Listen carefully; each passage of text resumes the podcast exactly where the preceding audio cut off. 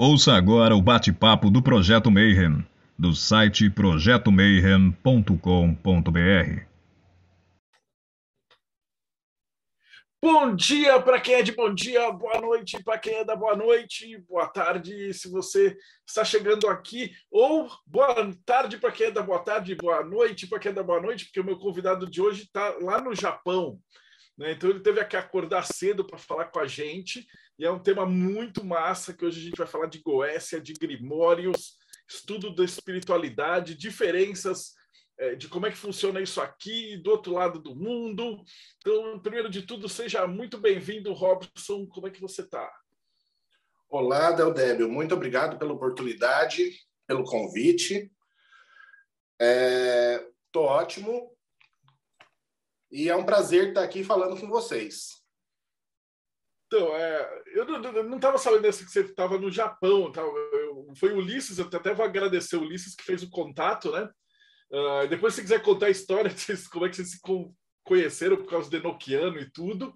Mas você já, como você já acompanha a gente, então é de praxe, né? Precisa saber assim. Eu ia perguntar, eu ia fazer a brincadeira que eu faço, falar assim: ah, você quando é pequenininho, você é na igreja e tal, e depois foi parar no Japão e tal, mas a, a gente já sabe que você já nasceu numa família de Goécio, então você não ia pequenininho e não, não comia hóstia. Conta pra gente como é que foi a tua jornada, cara.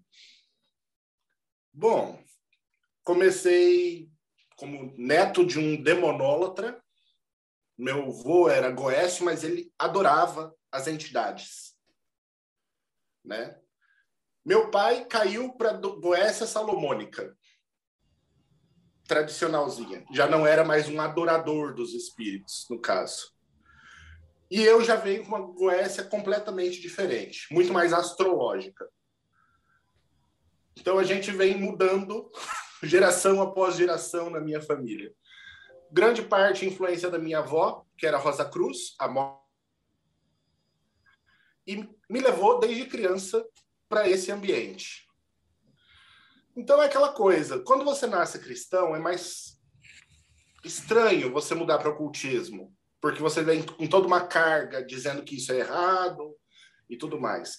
Quando você nasce numa família onde as pessoas praticam magia e isso é coisa que está na estante da sua casa desde que você é criança, então passa a ser um pouco normal. Você encara aquela situação como normal. Apesar de ser visto com estranheza pelas pessoas do colégio, foi uma experiência normal para mim, né? eu cresci dentro desse ambiente onde se falava sobre magia de forma aberta, sem muita vela para falar sobre isso. E minha avó, ela percebeu que eu ia acabar caindo para o lado da Goécia mais cedo ou mais tarde, por influência do meu avô e do meu pai. E aí ela decidiu falar: não, eu vou levar esse moleque para a Ordem Rosa Cruz e ele vai seguir um caminho diferente lê do engano. Então, seguindo assim, eu fui na ordem juvenil, segui conhecendo outras coisas, conversando com amigos, praticando rituais de magias. Goécia sempre foi o foco da adolescência, né? Porque, querendo ou não, quando a gente é adolescente, a gente não quer saber de anjo. Anjo é sempre coisa de vó daí. É tipo aquela coisa, não, minha avó pratica magia com anjo, coisa de vó isso aí. Isso aí não é para mim. Eu sou, eu sou jovem, eu sou. E ela estava certa e eu errado. Então, vamos lá. Minha jornada começou com seis anos de idade no misticismo mesmo. Dia era dia antes do aniversário de seis anos, minha irmã. E eu lembro disso porque a gente foi comprar um rádio naquele dia à noite. Só que a hora que eu cheguei do colégio e estava chovendo, meu pai estava debruçado sobre um livro, jogando umas moedas sobre a mesa. E eu achei aquilo a coisa mais esquisita do mundo. E eu parei ali e fiquei vendo meu pai fazer aquele, aquela coisa esquisita de jogar moeda, fazer um risquinho no papel. E vai, faz, faz, faz, faz, faz aquilo. Até que eu cheguei perto e ele notou minha presença e ele falou: Ah, filho, esse livro tem todas as respostas. Robson, que livro era esse? esse livro era o I. Meu pai, ele era um telemita e ele estudava Telema nos anos 70, 80. Tá? E estava debruçado sobre o I Ching, um oráculo chinês. Ainda estava utilizando o método das moedas. E ele me ensinou a fazer o jogo, a perguntar para o I Ching. E eu fiquei maravilhado como um livro teria todas as respostas para qualquer pergunta que eu pudesse formular. Para uma criança de seis anos, isso é maluquice. E esse foi meu primeiro passo dentro do ocultismo, o I Ching. Que veio possivelmente a me influenciar depois com as artes marciais que eu escolhi, as chinesas, diferente do meu pai que praticava o kickboxing, então, eu passei a fazer estudos, né? Mesmo que ainda criança do Xing, uma criança lendo Xing é uma loucura, né, gente? Porque é aquilo, eu lia, ia falar com meu pai, meu pai falava, você entendeu errado, é isso e isso. Então, o primeiro contato foi com o oráculo, e o oráculo foi o Xing crescendo um pouco mais, vendo os livros que nós tínhamos na estante, eu, claro, uma criança nerd, curiosa, vai folhar um monte de livro, vai ver um monte de figuras, né? Vamos citar esse aqui, que me impactou bastante, Dogma e Ritual da Alta Magia. Quando eu vi a figura do Bafomé pela primeira vez, eu falei: minha família adora o diabo.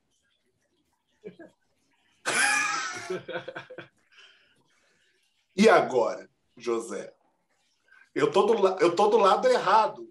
Você fez ao contrário a coisa, né? Porque geralmente o cara começa a estudar magia e pega o Bafomé e os pais falam: Ah, o que que tá acontecendo?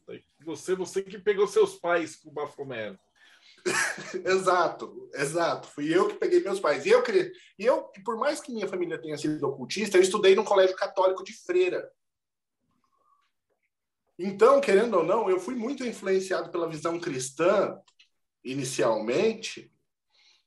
E quando eu vi a figura do Bafomé, eu assustei. Eu falei, opa, peraí, isso aqui é coisa do demônio. Aí quando eu questionei meu pai, meu pai falou, bom, você leu o livro? Eu falei, não. Aí ele falou, então você não pode falar nada. Aquilo é uma figura. Aquilo nem o demônio é, Robson. Vai ler que você vai entender. Aí vai o Robson, com seus oito anos de idade, começar a querer ler Dogma e Ritual da Alta Magia.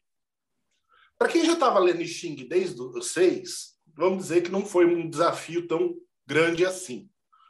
Porque o Xing é complexo pra caramba. Comecei a ler o livro e uma frase em específico dentro dele me marcou muito. Eu marquei com uma cartinha de tarô velha aqui Na página 49 dessa edição da Pensamento, tem a seguinte citação: Eis agora os privilégios, quais eis agora quais são os privilégios e poderes daqueles que têm em sua mão direita a clavícula de Salomão e na esquerda o ramo da amendoeira florida. E aí ele cita, ele dá as letras hebraicas do alfabeto, citando os poderes possíveis de quem tivesse tais coisas em mãos. A primeira pergunta que eu fiz para meu pai, pai, a gente tem essas clavículas de Salomão em casa? E ele disse: temos, mas não é para você. Bem, ele não estava todo o tempo em casa, ele trabalhava fora. E a estante estava sempre ali. Não preciso dizer que, bem, eu não obedeci meu pai e fiz o que toda criança curiosa faria. Eu procurei livro por livro até encontrar. Esse livro estava escondido no armário do meu pai. Ele era um calhamaço de xerox. Sabe aquele xerox espiralado? um livro horrível, mal copiado, horrível. E eu peguei nesse livro e comecei a ler escondido. Porque meu pai me proibiu ler ele, então. Aquela coisa, enquanto o papai não está em casa, vamos lá. E um dia meu pai me pegou, óbvio. Quando ele me pegou, eu falei: agora apanhei, né? Agora eu vou apanhar. Não. Ele sentou comigo e falou: olha, isso aqui não é para você. Você precisa crescer muito para entender isso aqui. Me explicou por cima o que era. E eu perguntei para ele: pai, mas por que você fala com o demônio? Eu já julguei meu pai, já, já condenei e botei na fogueira. Aí ele falou: antes de falar com o demônio, você tem que falar com muita gente antes. Vamos colocar dessa maneira, filho. Eu falei, com quem, por exemplo? Ele falou, com o seu anjo da guarda. Aí eu falei, anjo da guarda. Que coisa mais católica. Me decepcionei profundamente. Eu achei muito depressivo essa ideia. Ok, abandonei a ideia, continuei vivendo, aprendendo várias coisas, até que eu fui roubado aos 12 anos de idade. Eu fui espancado e roubado, roubaram meu tênis. E foi então quando eu cheguei em casa descalço da escola e meu pai falou que era hora de entrar para as artes marciais. Ele me levou para ver academia de judô, karatê, diversas artes marciais que tinham na nossa cidade. Eu não gostei de nada. Mas, um dia, ele me levou num lugarzinho que estavam treinando Kung Fu numa praça. Eu falei, caraca, isso é legal. Quando eu vi um cara rodar um nunchaku pela primeira vez, eu falei, é isso. Esse é o negócio que eu quero aprender. E a partir daí, comecei a praticar artes marciais. Como isso tem a ver com a minha carreira mágica? O Qigong. As práticas e exercícios respiratórios do Qigong foram o meu pranayama, foram os meus primeiros contatos com algo além do físico, energias, né? E isso me despertou uma nova consciência. Isso eu tinha 12 anos de idade e tava já muita coisa na cabeça, teosofia da Blavatsky e Xing. Só que tava tudo uma bagunça na minha cabeça. Minha avó me levando para a Ordem Rosa Cruz, do qual eu, a parte que eu mais gostava era a sopa no final, que, que eles serviam com pão. Mas eles tinham uma biblioteca muito legal. E eles tinham uma coleção específica, uma enciclopédia oculta, que agora não vou me lembrar o nome, mas era uma enciclopédia que tinha era alguma coisa ciências ocultas, uma enciclopédia bem antiga, mas eles tinham todos os fascículos e era uma coisa bem maluca. E eu li tudo aquilo. Eu passava a maior parte do meu tempo, quando eu ia à Ordem Rosa Cruz, na biblioteca. Eu gostava muito. Ciências Proibidas, é isso aí mesmo, Ulisses. E eu li toda essa porcaria, cara. E como em casa a gente tinha disso aos quilos na prateleira, então me senti em casa.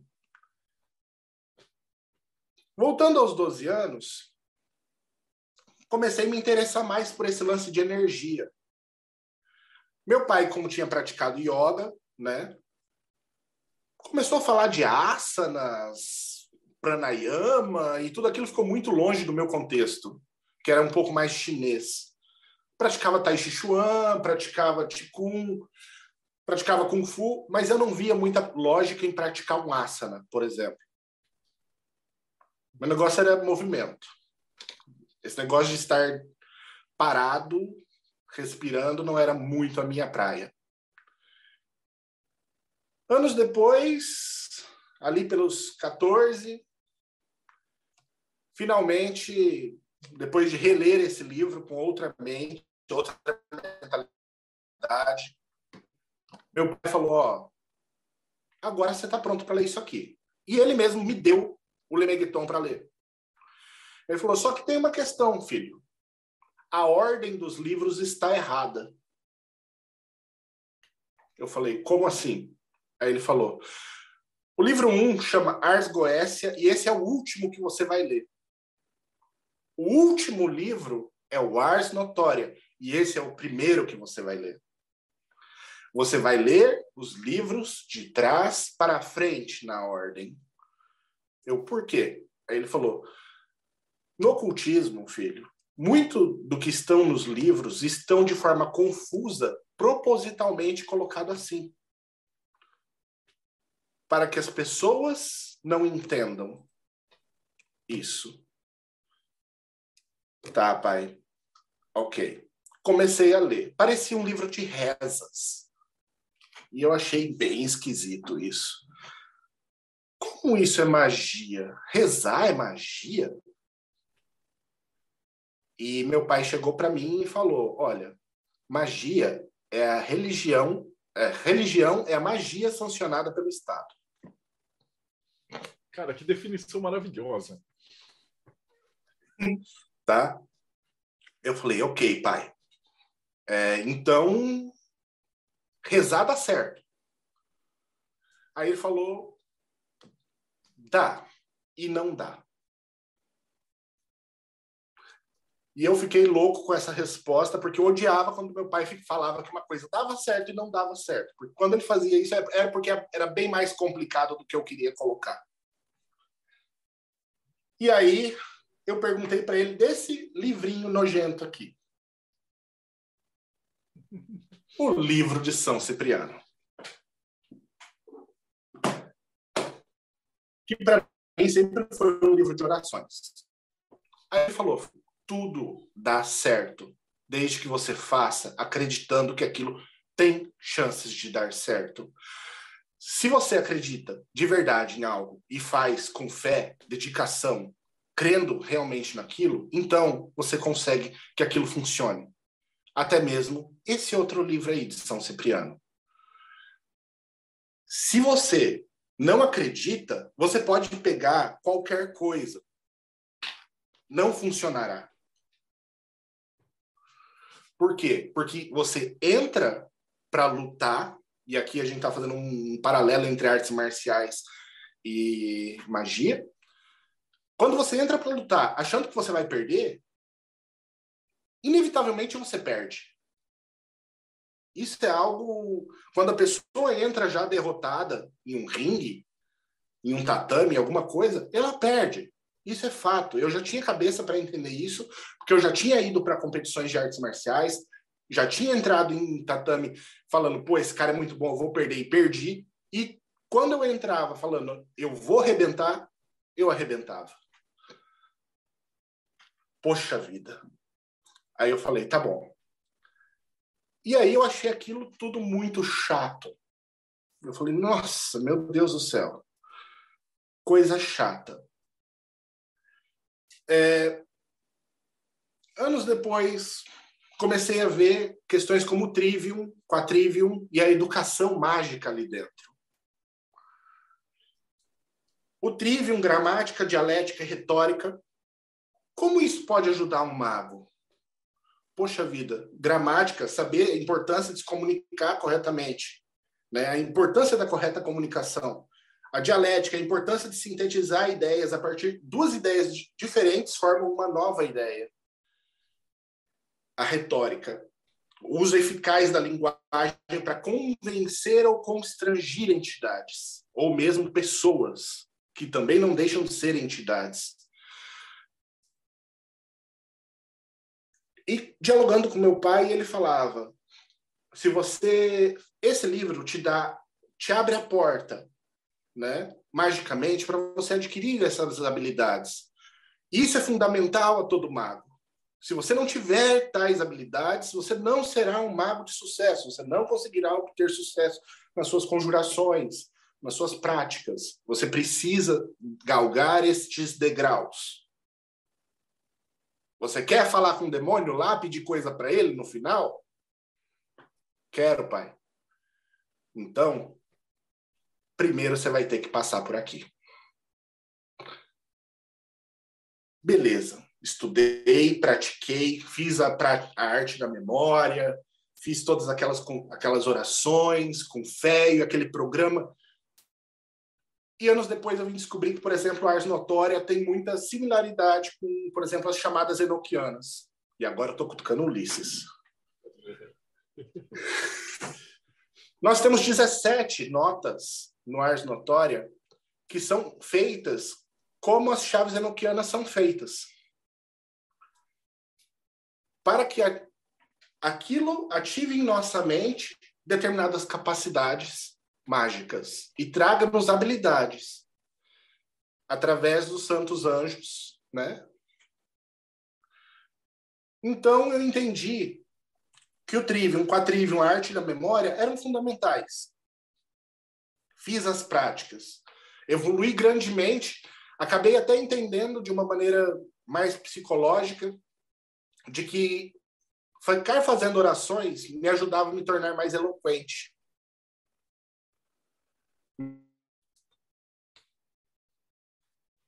Mais simples, mais direta. Eu falei, poxa, realmente isso é importante. Aritmética, geometria, astronomia e música, outras habilidades necessárias a, a todo magista.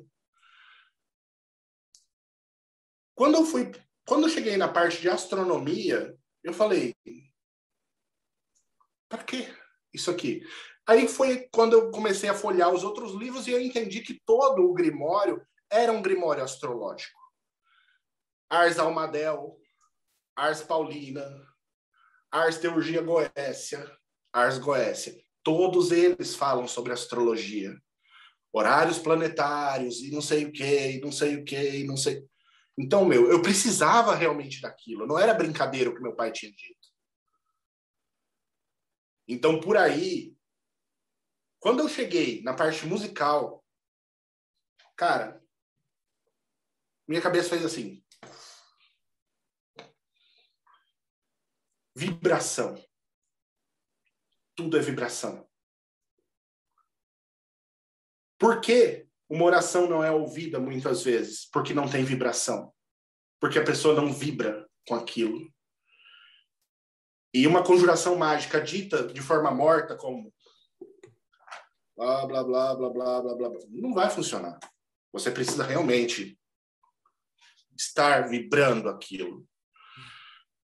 Então, quando eu concluí e fui para a arte da memória, eu vi o tamanho das conjurações que eu ia ter que fazer. E caramba, eu precisava mesmo da arte da memória. Até porque me ajudou depois com o estudo de cabala. Precisava melhorar minha, minha memória.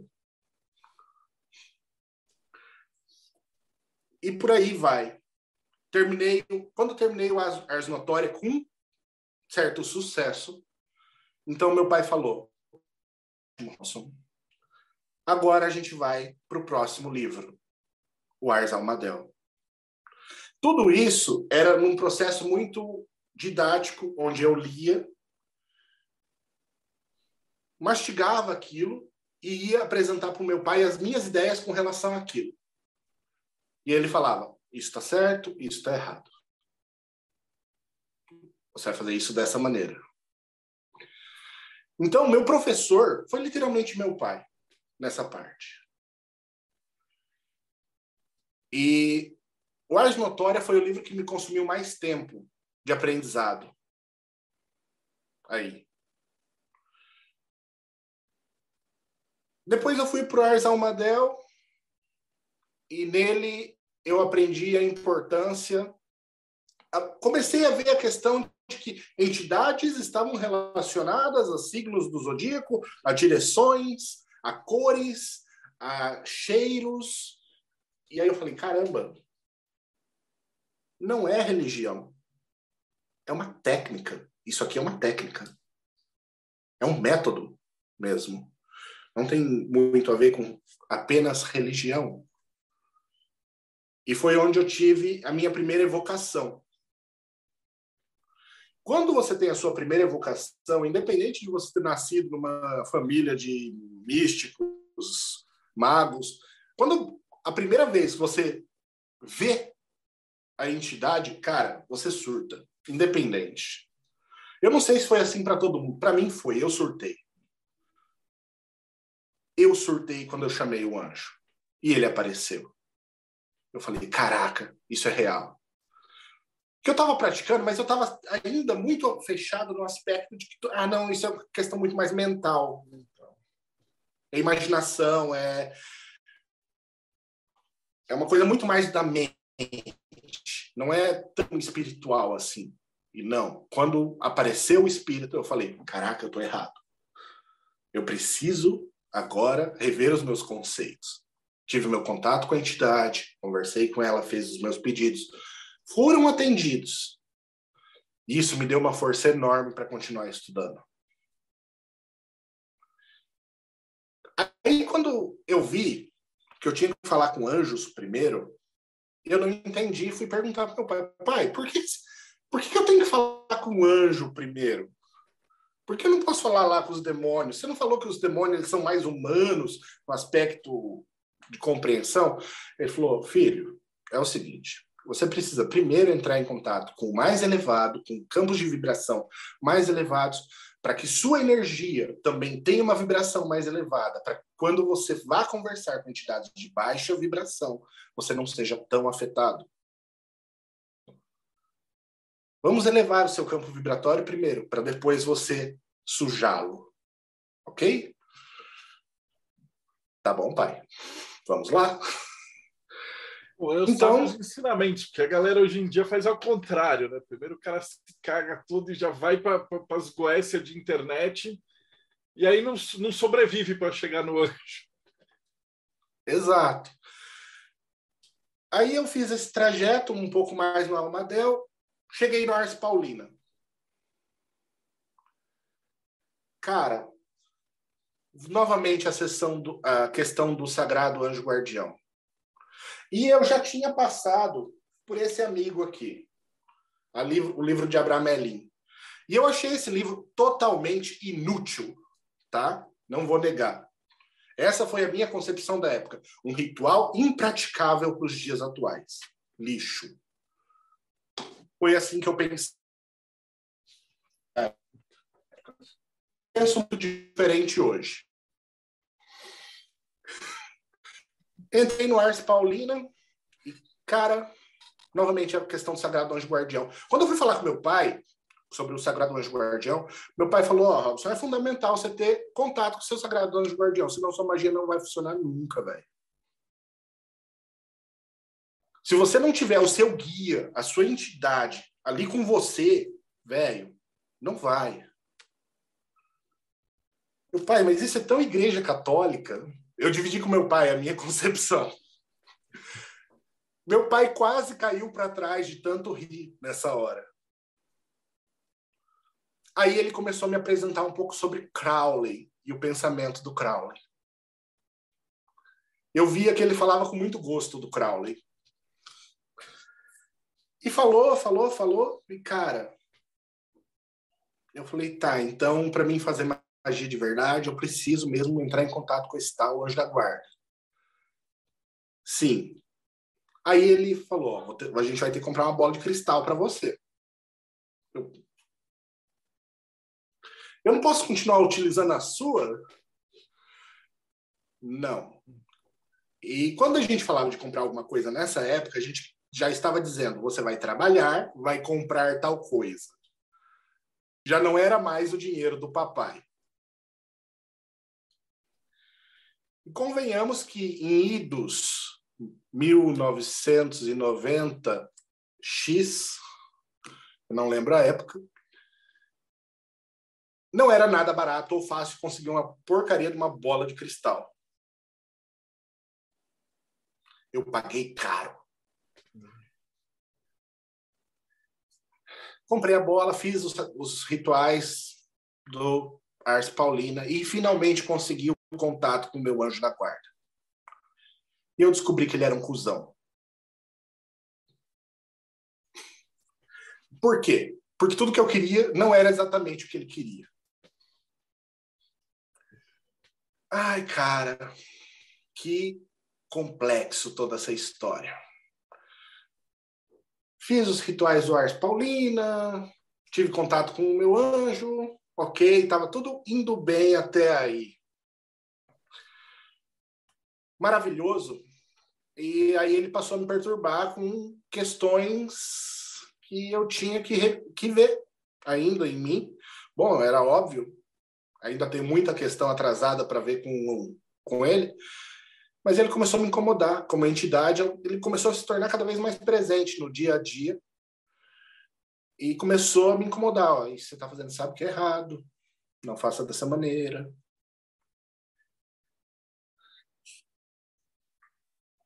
Poxa, eu não posso fazer o que eu quiser da minha vida? Um dia eu perguntei para ele. E ele falou: não. Poder você até pode, mas você não quer de verdade isso. Tá bom. Quando já estava com certa intimidade com meu anjo da guarda, sem muito saber o porquê, no final eu tinha que entrar em contato, só vim descobrir anos depois, através desse daqui, a finalidade de entrar em contato com o Sagrado Anjo Guardião. Não era para fazer magia. Muito me assustou quando eu descobri que não tinha nada a ver uma coisa com a outra. Meu pai falou isso só para me forçar a fazer mesmo. Baita de um safado. Entramos no Ars Teurgia Goécia onde eu teria contato com espíritos bons e maus. Nisso eu já tinha construído minhas armas mágicas, já estava, nossa, lá na frente já em termos de ter as coisas e fazer tudo isso. E aí meu pai falou, olha, aqui a coisa começa a ficar perigosa. E você precisava dessa preparação toda, desse entendimento todo, para chegar até aqui.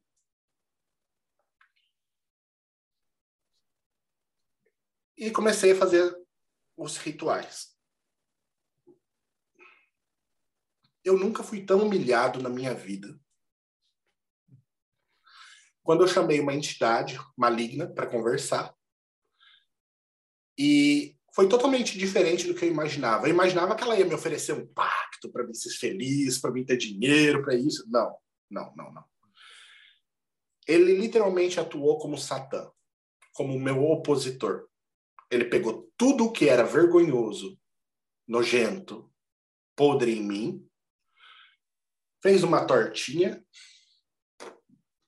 e esfregou na minha cara. E eu falei: caramba, e agora? O que, que eu vou fazer com isso? Eu tinha duas opções naquele momento: fraquejar ou olhar para tudo aquilo que ele apontou de errado em mim e falar: é isso que eu tenho que mudar e melhorar. Eu optei pela segunda. Estou tentando até hoje. O trabalho sobre si mesmo no final das contas, foi uma das coisas que eu mais aprendi com o Grimório e com a educação mágica que eu tinha que receber para chegar onde eu queria, que era a conversação com os demônios. Nada me conjuração e chamar um demônio para conversar, a não ser o meu próprio medo. Nossa, você teve medo de praticar goécia? Sim, tive. Sim, tive. Mesmo sendo de uma família de ocultistas sérios. E as histórias não eram bonitas quando a gente falava sobre demônios ou contato com eles. Não eram nada bonitas. Até porque meu pai, ele era muito hermético em determinadas coisas, e ele era muito de questionar, e ele falava: quando você chamar um demônio, que garantia você tem de que é um demônio? Quando se chamar um anjo, que garantia você tem de que é um anjo? E ele fazia esse tipo de pergunta e eu ficava cada vez mais. Ah, que horrível ter que ficar pensando sobre isso. E, gente, tudo isso aconteceu antes dos 16.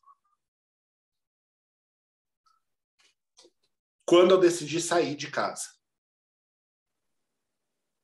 Meus pais me alforriaram mais cedo e eu decidi sair de casa e viver por conta própria. Trabalhar, eu já era faixa preta, tinha acabado de me formar faixa preta de Kung Fu, tinha, dava minhas aulas. Não, eu vou sair de casa, vou. E aí, nesse momento, eu desandei. Desacreditei de tudo, cara. Eu virei ateu por muitos motivos. eu era muito amigo de um pessoal que era satanista. Satanista, lavei do lavei, né? Satanista do lado do lavei.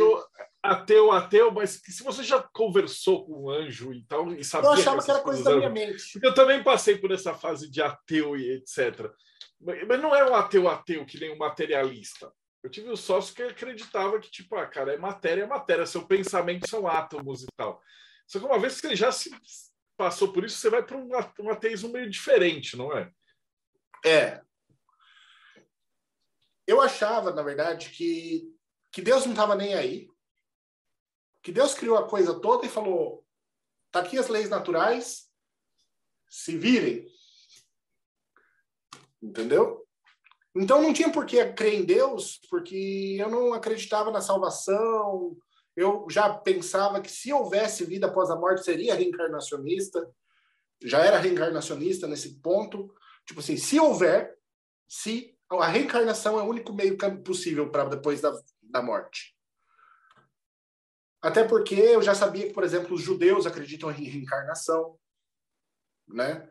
Entre outros meios, a reencarnação é o meio.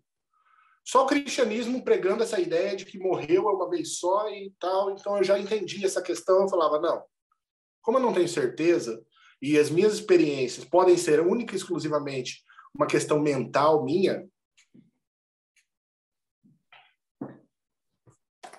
agradeço ao prefácio desse livro por ter criado muita confusão mental nessa época. Ler Crowley sem estar preparado é um belo desafio.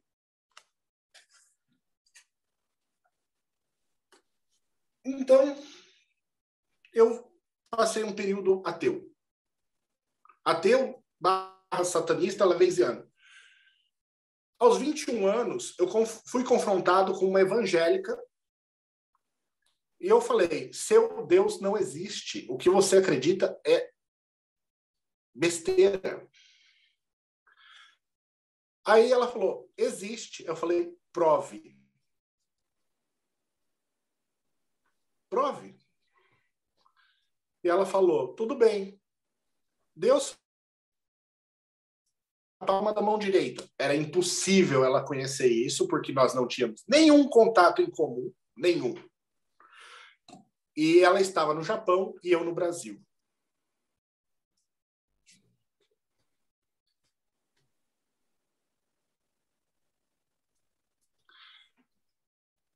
E eu era de tudo menos um negacionista. Eu exigi uma prova e ela me deu.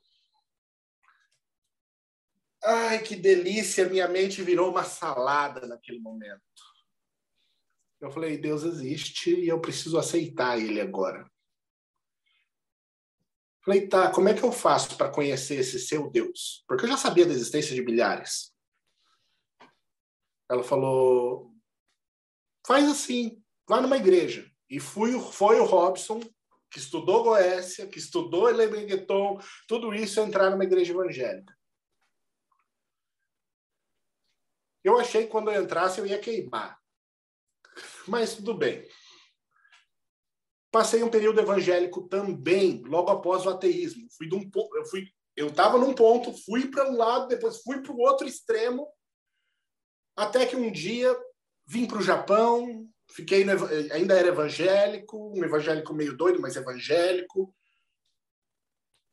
Até que minha esposa caiu no ateísmo graças às minhas, aos meus questionamentos. A gente conversando muito, eu sempre falava: olha, já pensou sobre isso, sobre aquilo, sobre o outro? E eu acabei herdando a capacidade do meu pai de questionar, né? Tudo. Principalmente a autoridade imposta. E ela caiu no ateísmo. Eu falei, você não pode ser ateia. Ela, posso. Eu falei, não pode. Não sem conhecer pelo menos as outras opções. Aí dali o Robson fazer o que meu pai fez comigo. Quando meu pai quis que eu aprendesse arte marcial, nós vamos em todas as academias da região. O que, que eu fiz com a minha esposa? Nós vamos em todos os templos da região. E fomos em tudo. Kardecismo, tudo, tudo, tudo, tudo, tudo. Só faltava um lugar. Um terreiro de Umbanda. Quando eu falei para minha esposa, agora a gente vai na Umbanda, minha esposa deu um pulo dessa altura. Ela falou: não. Ex-evangélica, crescida na igreja evangélica, Assembleia de Deus, jamais ela ia querer pisar num templo de Umbanda. Pois sim, fomos. Nós chegamos lá numa gira de Exu. Olha que delícia. Eu já conhecia. Eu já tinha ido. Ela não. E ela adorou. Adorou simplesmente achou aquilo maravilhoso, falou: me encontrei. Se eu for praticar alguma religião, é a Umbanda. Eu falei, viu como faltava pontos de vista diferentes para você?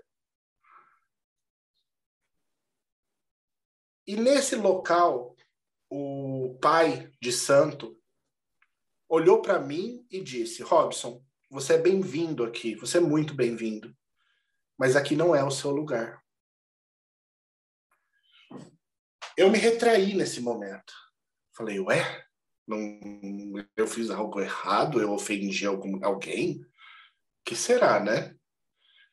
Ele falou, Robson, volta para as práticas da sua família. Você aprendeu primeiro você está mal resolvido ali. Você é bem-vindo para vir toda a gira, se você quiser. Mas primeiro você precisa retornar. Eu falei, tá. A única coisa que eu ainda não tinha feito, de fato, era evocar um demônio, Goécia. Aí eu falei, mas o que falta para mim? E aí ele virou para mim e deu na bucha, sem me conhecer. Te falta Goécia. Uau! Sério mesmo? Ele, sério mesmo. Você é bem-vindo, pode continuar vindo, mas te falta a prática da Goécia.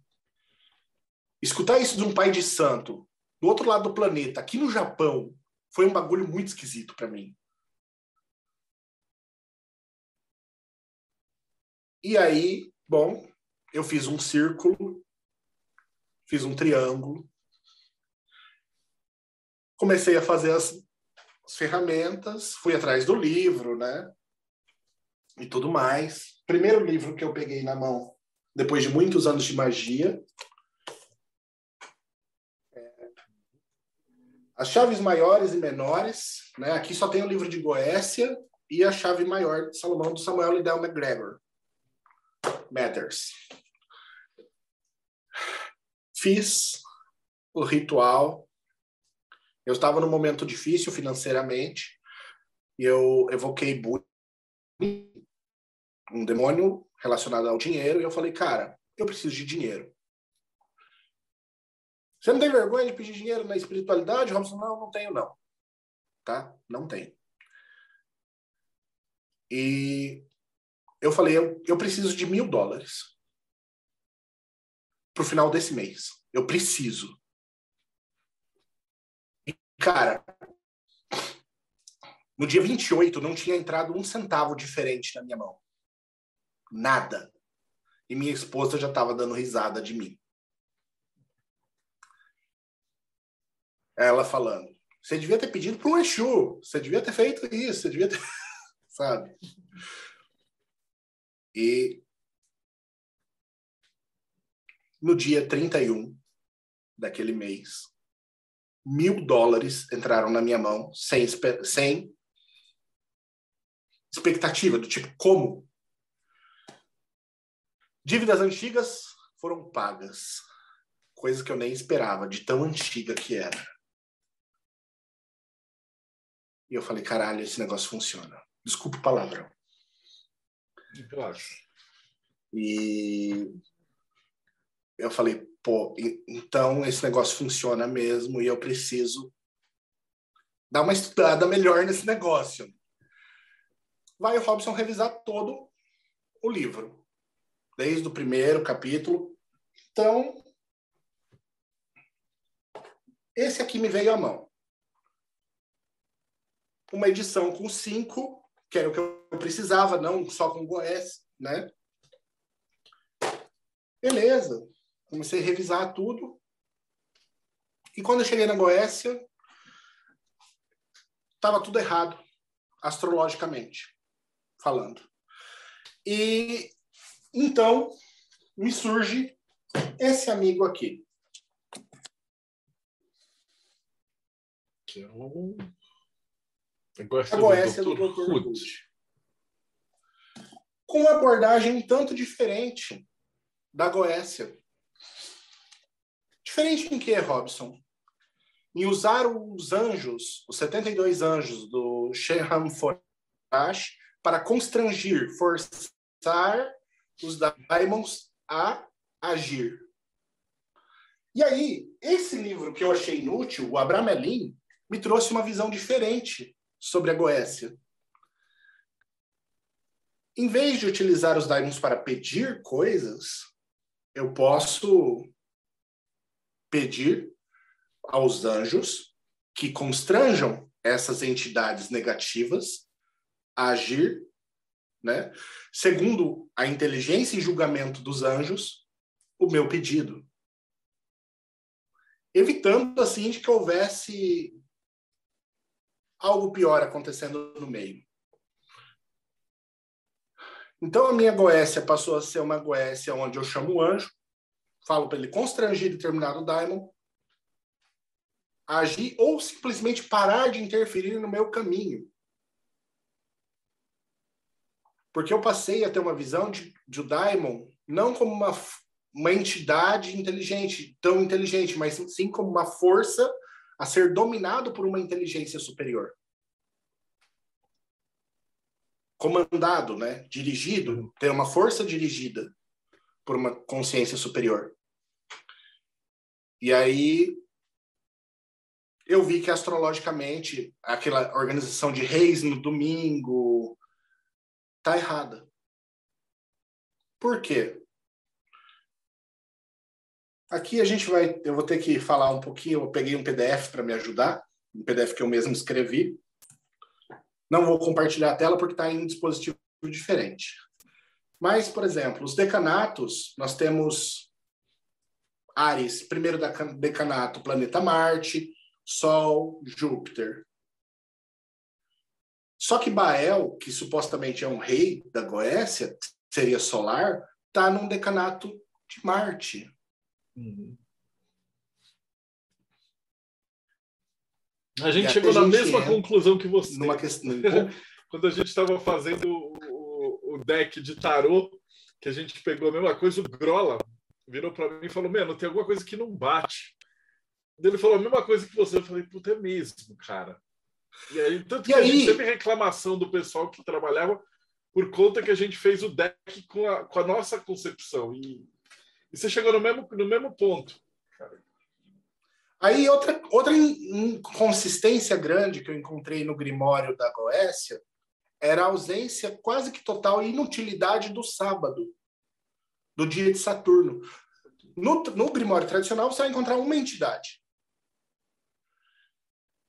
Utilizando os decanatos, a organização dos decanatos e a Goetia do Dr. Hood colocando os anjos sobrepostos sobre os daimons, os 72 pelo 72, eu acabei vendo, através da ciência cabalística do Lenaim, né, essa questão dos decanatos e dessa organização. E eu acabei organizando, para mim, uma organização completamente diferente dos dias da semana para cada daimon. Aonde Sol virou Vásago, Samigina, Glácia Lábulas, Buni, Câmbio e Murmur. Não tinha nada a ver com o que originalmente era esperado. Aí passou a ser seis no Sol, seis na Lua e doze em cada um dos restantes. E eu falei, caramba, isso tá bem diferente do original. E só o que me confortou foi o fato do meu pai ter me dito que nos grimórios haviam coisas erradas de propósito. E eu falei, agora eu entendi muita coisa. Isso me trouxe, através de um grimório, a conhecer toda uma arte mágica diferente. Eu tive que estudar astrologia, astronomia, gramática, dialética, um monte de outras coisas para chegar na Goécia. Onde eu vejo a galera hoje entrando direto na Goécia e uma Goécia bem ruizinha. E esse foi o meu trajeto com o Lemegueton. Vivendo no Japão, entrando num terreiro de Umbanda e escutando que eu deveria praticar Goécia. Caramba, que esquisito, né? Me filiei a algumas ordens depois que retornei à prática. Me filiei à Bota, Builders of the Adton. Me filiei a Golden Dawn do David Griffin, que não é lá grande coisa, vamos dizer, diga-se de passagem. Já me já saí da ordem dele. Estou no átrio da Arcano Arcanorum, um pouco parado demais, para falar a verdade, preciso retomar os estudos. E tenho estudado vários outros grimórios, tenho aqui vários outros, tenho desde o Grande Grimório até o livro do Waite, de Magia Negra e Pactos, com o olhar de demonólogo e não demonólatra, que eu acho importante a gente separar demonologia, demonolatria, satanismo, luciferianismo. Eu não tenho nada contra nenhuma dessas outras doutrinas, é importante deixar claro isso, tá, galera? Não tenho nada. Se você segue uma dessas linhas, ok, é o seu caminho, é, não é o meu. Vamos deixar apenas isso. E outros questionamentos depois foram vindo com o tempo, como, por exemplo, onde estão os sigilos dos daimons dos magos do passado? Não se encontra nenhum em nenhum museu. E hoje em dia nós temos a galera produzindo sigilos de metal planetário, igual esse aqui que eu tenho de Astarote, de cobre. Mas essas peças, por incrível que pareça, do passado não existem, só existem nos livros. E isso leva a alguns questionamentos importantes. A Goécia, como nós conhecemos, foi realmente praticada no passado? E aí a gente vem na historicidade dos livros. E aí a gente começa a ver uma bagunça vindo desde o nosso amigo pseudo-monarquia Daimonon, do Eiros, né? com os daimons da Goécia, até o Ars Paulina, que erroneamente atribui a Paulo, discípulo de Jesus, sendo que é um cara um pouquinho depois do ano 300, né? Paulo os Alexandrinos, que fala sobre monomoira, são os 360 graus do zodíaco, que é onde nós vamos encontrar também as referências do Ars Paulina. Então, assim, a minha busca dentro do Lemegueton foi um pouco mais do que apenas falar com o demônio e ganhar dinheiro. Houve, houve. Mas a taumaturgia, ela foi o último ponto de um caminho teúrgico enorme. E eu gostaria de deixar isso claro, porque eu não vejo muito disso por aí. Porque para mim foi assim, e eu acho que deveria ser assim para todo mundo. A galera buscar conhecer o que o Grimório tem de uma maneira muito mais sincera do que apenas querer pedir para um demônio alguma coisa. É muito mais profundo, galera. O ensinamento mágico que um Grimório, um único Grimório pode te dar, é muito mais profundo do que isso. Ser mago não é só ser um taumaturgo, um realizador de milagres. Praticar magia, se você não altera o seu mundo interno e externo, mas principalmente o interno, para que as manifestações do externo sejam reais, não é uma coisa muito interessante. É importante o mago buscar se desenvolver, ter a sua educação mágica bem desenvolvida, antes de confrontar as forças opositoras, os daimons. Que muita gente nem sabe a diferença entre um daimon, um egum ou alguma coisa do gênero. Né? Cascas. É isso que você falou, é acho que vital. Assim, na verdade, quase todos os caras que eu entrevistei, eles falam a mesma história, mas eu não sei, cara. Às vezes a gente vai no Facebook, parece que entra num ouvido e sai pelo outro. Ou os caras não entendem, ou sei lá, arrogância do jovem místico.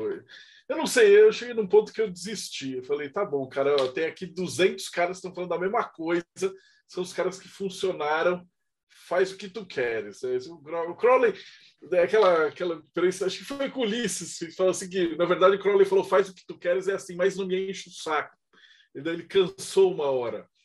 Daí ele falou, é, mestre, posso fazer isso, posso fazer isso. Aí ele falou assim, faz o que tu queres. Porque se funcionar, sucesso é a tua prova. Se você morrer, é um a menos para me encher a paciência aqui.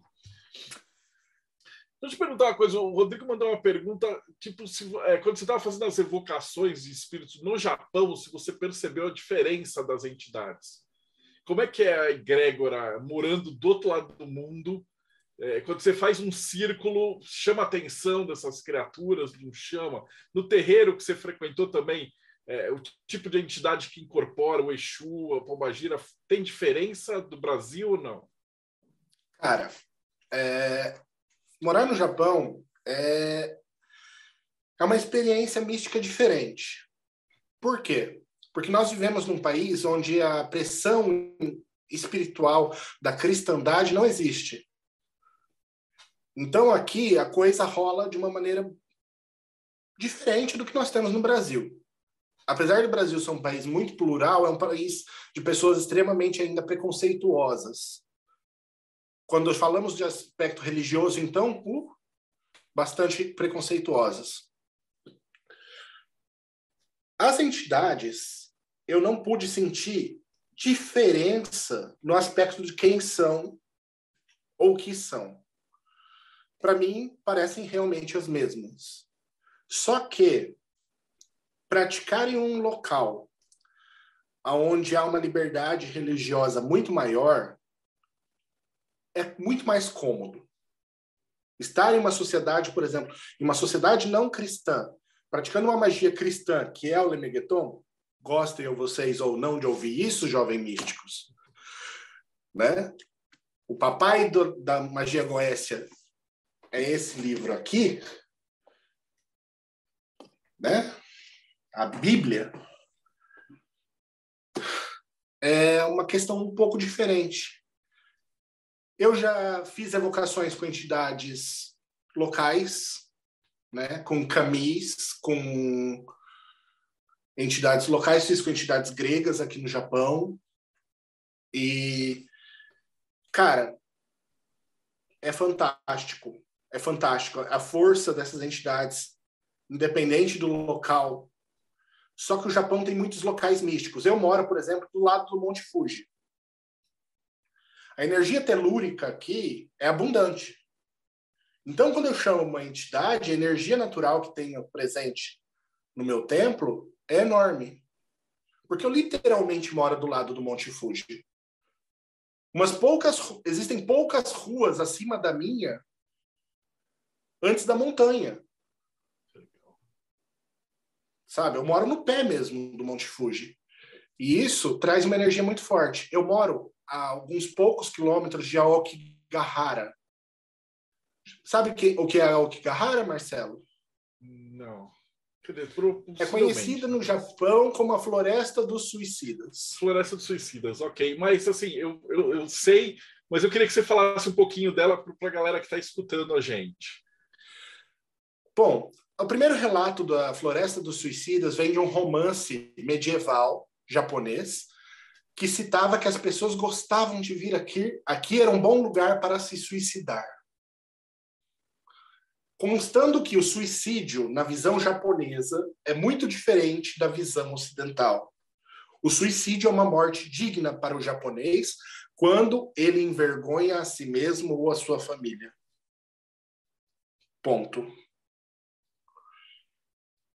É... A Okigahara por ano morrem 250 pessoas em média na, naquela floresta. Elas vão lá para se suicidar. É um lugar extremamente estranho.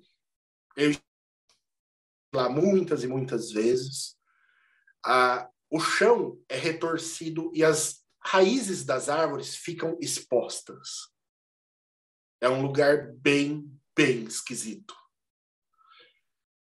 há uma alta concentração de minério no local, onde, que faz com que muitas vezes bússolas ou aparelhos eletrônicos não funcionem legal. Isso é algo físico, tá, galera? Não tem nada a ver com espiritual ali. Pode ser que tenha também, mas há uma grande quantidade de minério que faz com que as bússolas fiquem malucas lá. Então, se perder naquela floresta, não é uma boa ideia. Até porque você pode acabar encontrando alguém pendurado numa árvore também. É um local denso, a energia espiritual, para mim que sou praticante de Qigong, sinto energia, pratico magia, cara, é horrível. É horrível o local. Então eu moro lá do Monte Fuji, nós temos uma energia telúrica enorme, eu tenho um cemitério gigantesco chamado Okigahara, a poucos quilômetros de mim. Então, quando eu faço uma evocação de Goécia no meu templo, eu posso garantir para vocês, a energia que vem para cá, uau, é outra. O Japão é um país muito antigo, mais, de, mais do que milenar. Nós temos empresas com dois mil anos no Japão. Empresas. Tem um hotel que tem dois mil anos de existência, afirma. Ou seja, bem velho, né? Nós encontramos cemitérios em todo local no Japão. Em todo lugar. Você anda por um bairro residencial, tem um cemitério. E o cemitério aqui não é como no Brasil, murado. Ele é exposto na rua. Então, o japonês, o, o local, o Japão, como local espiritual, é um país muito carregado. Templo por todo lugar, tumbas por todo lugar, história de guerra, morte em todo local. E, ao mesmo tempo, lugares, lugares magníficos. Temos ao lado de Aokigahara, nós temos Shiraito Falls, que é uma, um local magnífico, onde há umas cachoeiras de água que vem do Monte Fuji, de degelo. Magnífico. E lá, por acaso, só por acaso, tem uma fonte dos desejos com um gênio local, uma entidade local ali. Claro que eu não perdi a chance de ir a esses locais. Mas, assim, aqui a energia espiritual é muito pulsante. É como. é como se você fosse fazer evocações dentro de um terreiro. Uhum. Só que no país inteiro. País inteiro. Loucaço. Uh, putz, é, toda a jornada que você contou que já foi praticamente uma aula, né, de, de para o iniciante, né? E aí eu tenho as perguntas que a gente faz de praxe. A gente já está quase chegando na parte final, mas assim, para você, por toda a tua trajetória, a tua visão, o que é magia para você? Desse ponto de vista, porque alguém que passou por vários caminhos e fez o caminho ao, contrário e teve um tutor. Então, como é que você enxerga a magia? Magia é uma arte. Não é uma técnica como eu supus quando era adolescente. Magia é uma arte. A arte de você mudar a si mesmo e ao ambiente à sua volta, principalmente. Quando você entende como utilizar o seu meio, a, toda a energia à sua volta, em prol dos seus objetivos, para a realização da sua vontade, então você pratica magia. Mas a gente tem que separar magia e goécia. Magia é algo que eu considero mais elevado. Feitiçaria, goécia, é algo profano, é algo sujo, e que, de certa maneira, todos nós que praticamos a magia ou buscamos praticar a magia, praticamos em um momento ou outro de nossa jornada, porque afinal nós temos que aprender a fazer o bolo, né? Então, magia é a realização da vontade, sim, é. Mas qual vontade? Não a sua, não a sua vontade egoísta. Quando você usa o seu conhecimento mágico para melhorar o mundo à sua volta, para tornar o melhor do que é era quando você chegou, então você pratica magia. Mesmo aplicando Goécia, se você utiliza seu, suas capacidades, seu conhecimento para algo para piorar o mundo à sua volta, então você não, você não é um mago, você não está praticando magia, você está praticando goécia, você é um feiticeiro, um charlatão, um nojento.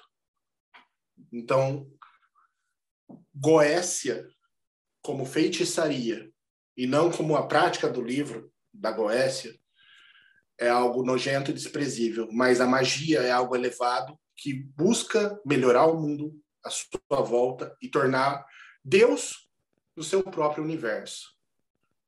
A teurgia é importante por conta disso. Então, fantástica. E a parte que, que você mencionou no comecinho do, do Ticum, em relação com a parte mística, eu me identifiquei muito com a tua, tua jornada, porque quando eu comecei a sentir mesmo essa energia era quando eu comecei a praticar o Ticum mesmo que é a hora que você faz as, as posturas, a respiração e você literalmente sente toda aquela energia fluindo, né?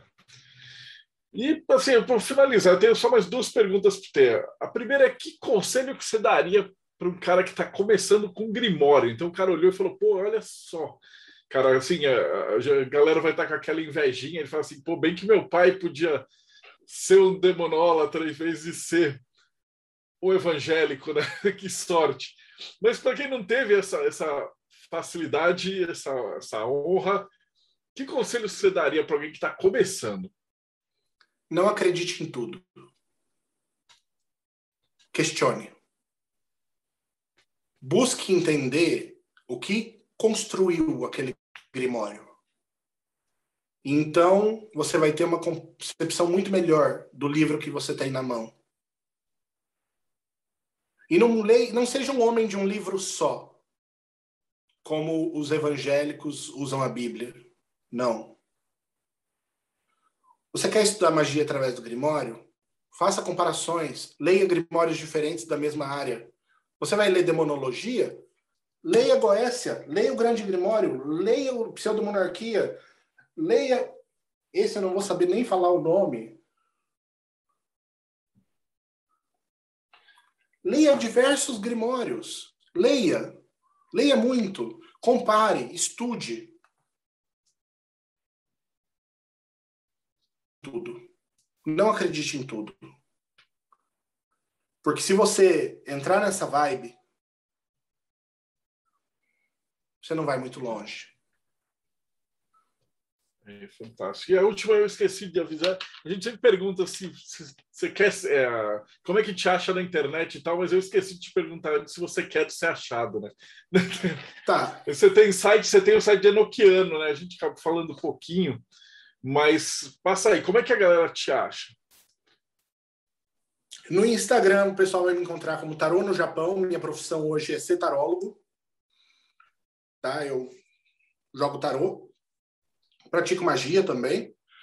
É, tarô no Japão, no Instagram, enoquiano.com.br é um dos sites. Tem o lemegueton.com.br, também sou dono desse domínio. Nós temos um grupo de enoquiano, onde não é curso, não é aula, é um estudo comunitário, cada um fala o que pensa, e aí a gente vai expondo as nossas ideias ali, compartilhando conhecimentos. Qualquer um pode me encontrar. Podem me encontrar no grupo do Mayhem, todos os grupos, qualquer grupo do Mayhem eu tô lá também. E todos são bem-vindos. Meu nome é Robson Belli, como está escrito, e podem me adicionar, podem mandar mensagem. Eu, tendo tempo, respondo segundo a educação de cada um. Maravilhoso. O Robson, brigadão, cara, foi sensacional. A gente vai te chamar de novo eu vou pegar aqui, a gente está conversando, eu vou anunciar a galera a novidade, enquanto a gente estava se preparando aqui. Eu falei com o Ulisses, com o Rodrigo, com o Tiago, e a gente vai começar a se juntar, porque a gente não tem nada para fazer de noite. E aí a gente vai fazer um boteco, onde a gente vai pegar nós quatro e convidarmos mais dois, três pessoas fazer uns bate-papos, né? Porque essa primeira fase, né, passou a pandemia, tal, todo mundo em casa, desesperado e tal, agora está dando aquela acalmada, né? Então, como, como vocês já conhecem os nossos convidados, agora a gente vai começar a chamar de dois em três para a gente aprofundar nos temas que a gente já debateu, né? Então, vou me despedir. Então, na verdade, eu vou falar boa noite para a galera que está nos assistindo, bom dia para você, Robson. E se você acompanhou a gente até agora, não esquece, dá like, segue o canal, e tem mais 250 entrevistas sobre vários assuntos que vocês puderem imaginar. E a gente se vê aí no próximo Bate-Papo Mayhem.